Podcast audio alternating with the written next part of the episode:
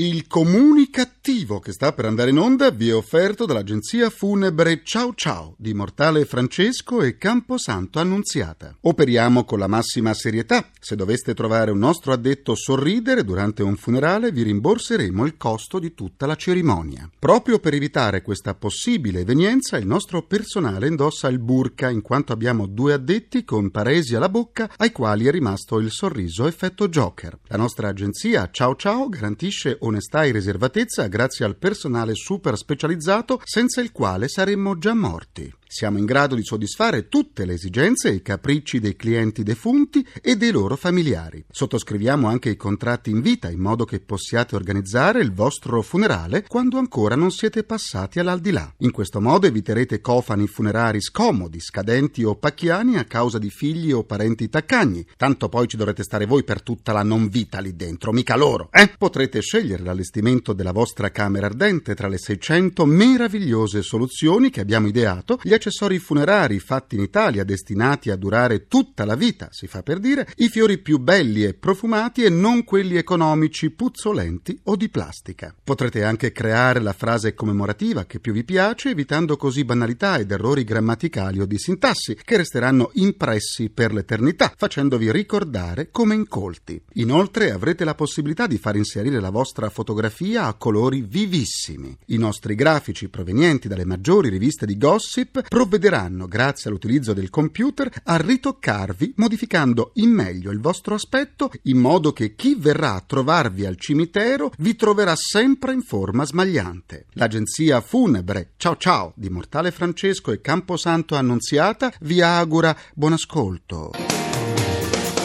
Il comunicativo. Perché l'ignoranza fa più male della cattiveria. Ideato e condotto da Igor Righetti.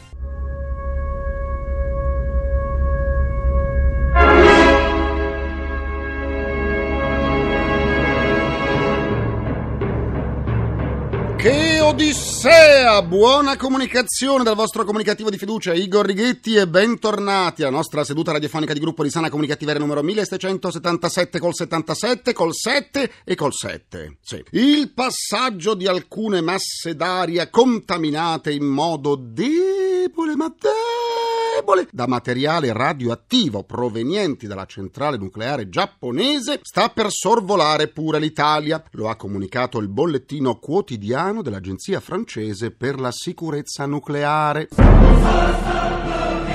Eh sì.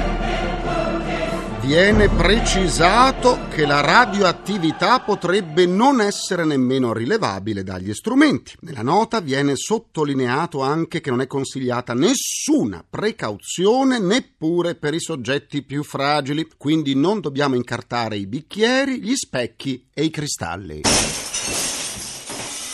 come non detto. Tutti gli esperti nazionali e internazionali hanno affermato che il rischio è zero. Ma questi sono gli zero assoluto. Ho detto il rischio è zero. Spiagge immense da sola te. Ecco, è zero, Renato. Oh mamma mia, le due piante di ciclamini hanno morso il nostro tecnico Harry Potter. Sono diventati ciclamini carnivori. Andiamo avanti con la terapia che è meglio. Ma c'è una coccinella fluorescente sul mio tavolo. Che carina! Non le avevo mai viste.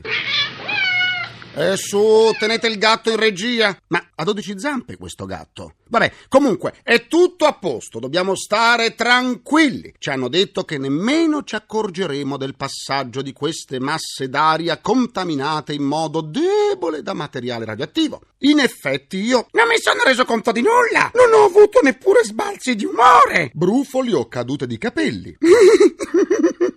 Ci hanno detto che dovevamo stare tranquilli. E allora di che ci preoccupiamo? Pure a mia nonna gli ho detto: A nonna, stai serena! Sono soltanto correnti d'aria.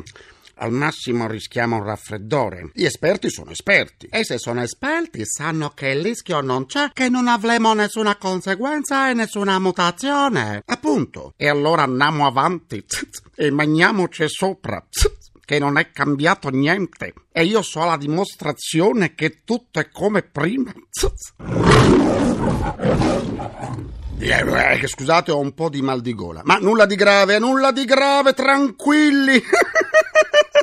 Certo che il tempo oggi è passato velocemente. Il nostro orologio fa già le 22.47. Ma comunque, va tutto bene, va tutto bene, possiamo stare tranquilli. Ora chiede la linea al mio avatar per il nostro giornale radiocomunicativo che combatte il tallone di Achille e pure la sua tendinite.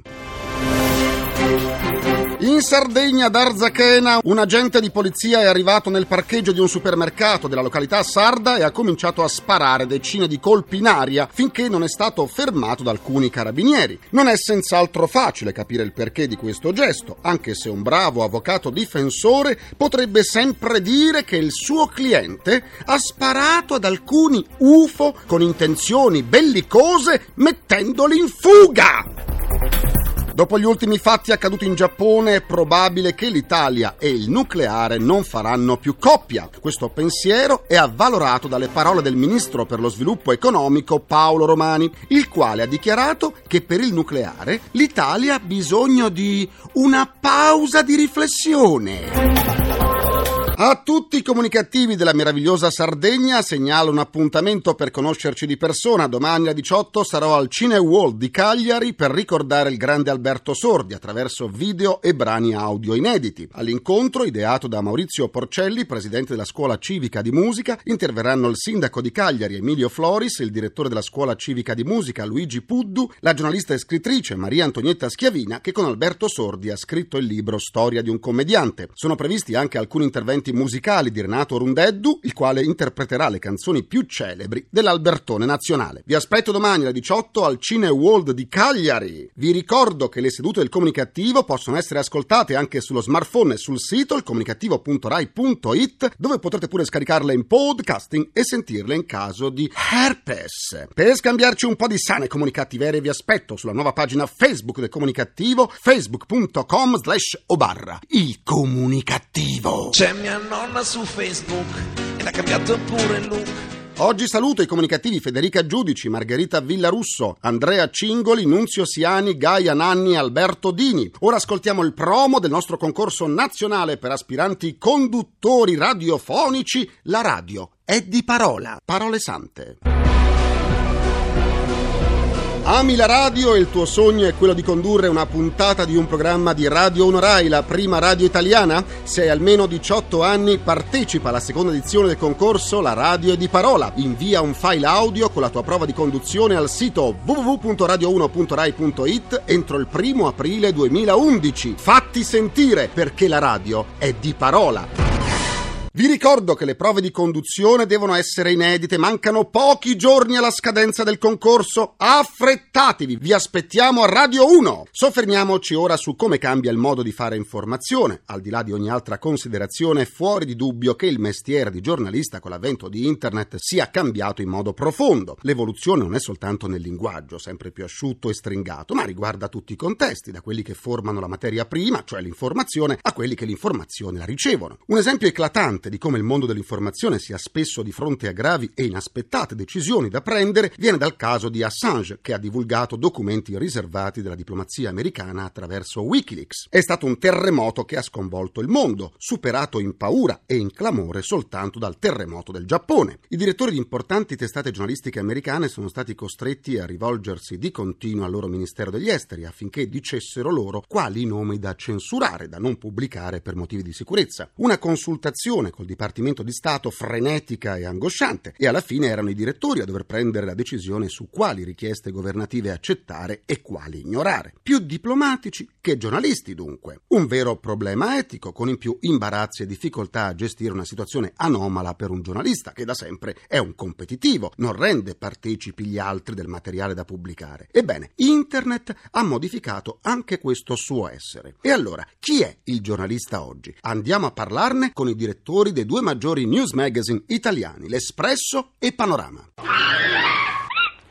Le nostre due mascotte evasione fiscale annunciano l'ingresso del direttore del settimanale L'Espresso, Bruno Manfellotto. Buona comunicazione, benvenuto al comunicativo. Grazie per il benvenuto e buona comunicazione anche a voi. Direttore, in Germania la libertà dei giornalisti è stata ampliata grazie a una legge che sancisce come i giornalisti non siano più perseguibili per le loro pubblicazioni, ma lo siano soltanto le loro fonti. Un'apertura possibile in Italia? Qualcosa del genere si era visto con le proposte sulla legge che doveva regolamentare le intercettazioni Sì. Mi pare che ci fosse una proposta dell'onorevole Buongiorno, la quale in pratica diceva di allegare agli atti giudiziari soltanto le intercettazioni che realmente avevano a che fare con il procedimento. Ecco, basterebbe questa piccolissima modifica per garantire tutti, cioè garantire la libera informazione, garantire la privacy di chi viene intercettato per ragioni che non sono inerenti alla causa giudiziaria e il lettore che ha il diritto di sapere che cosa sta succedendo. Però questo provvedimento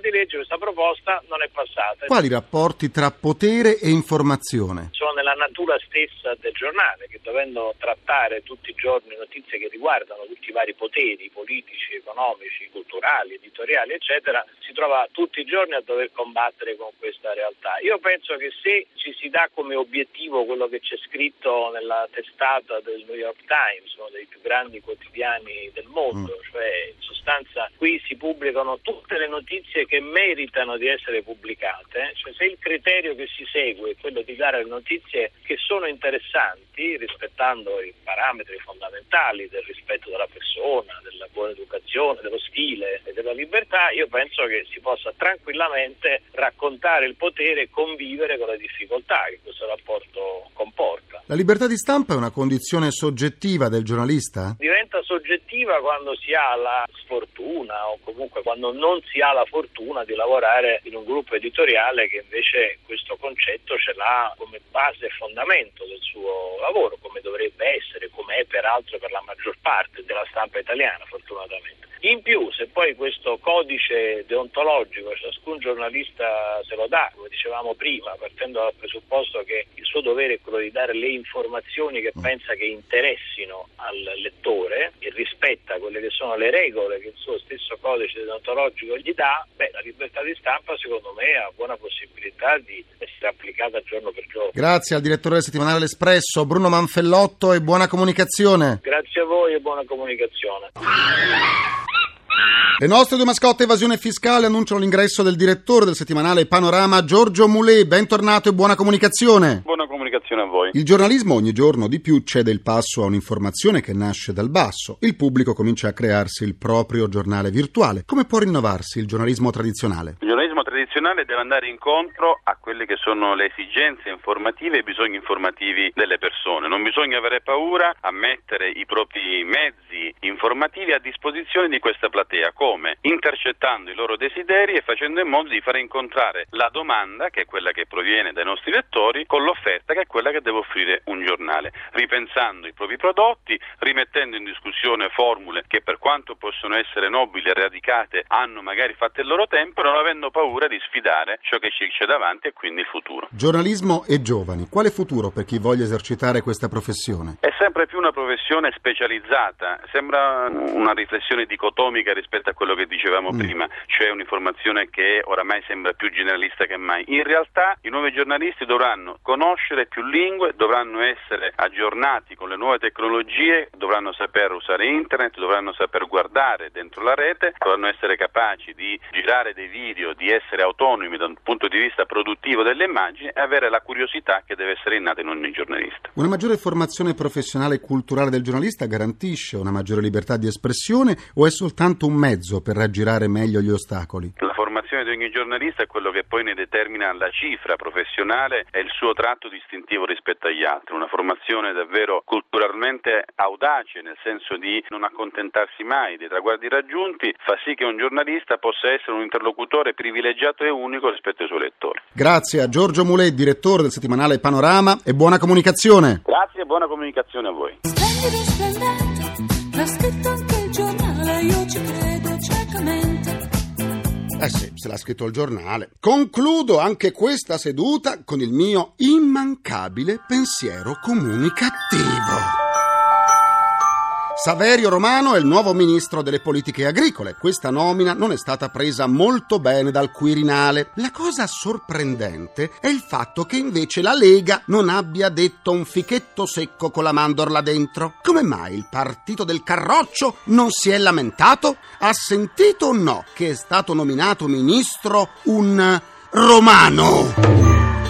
Ringrazio i miei imperturbabili complici Vittorio Lapi, Walter Ghetti, Carra Pagliai, Massimo Curti. Un ringraziamento a Francesco Arcuri. Alla console. Alla console c'è il nostro Harry Potter Gianni Fazio, il maghetto della console. La terapia quotidiana del comunicativo tornerà domani alle 17.20 sempre su Rai Radio 1. Buona comunicazione dal vostro portatore sano di comunicattiveria. Igor Righetti, grazie, buon proseguimento. Il comunicativo. Perché l'ignoranza fa più male della cattiveria. Ideato e condotto da Igor Righetti.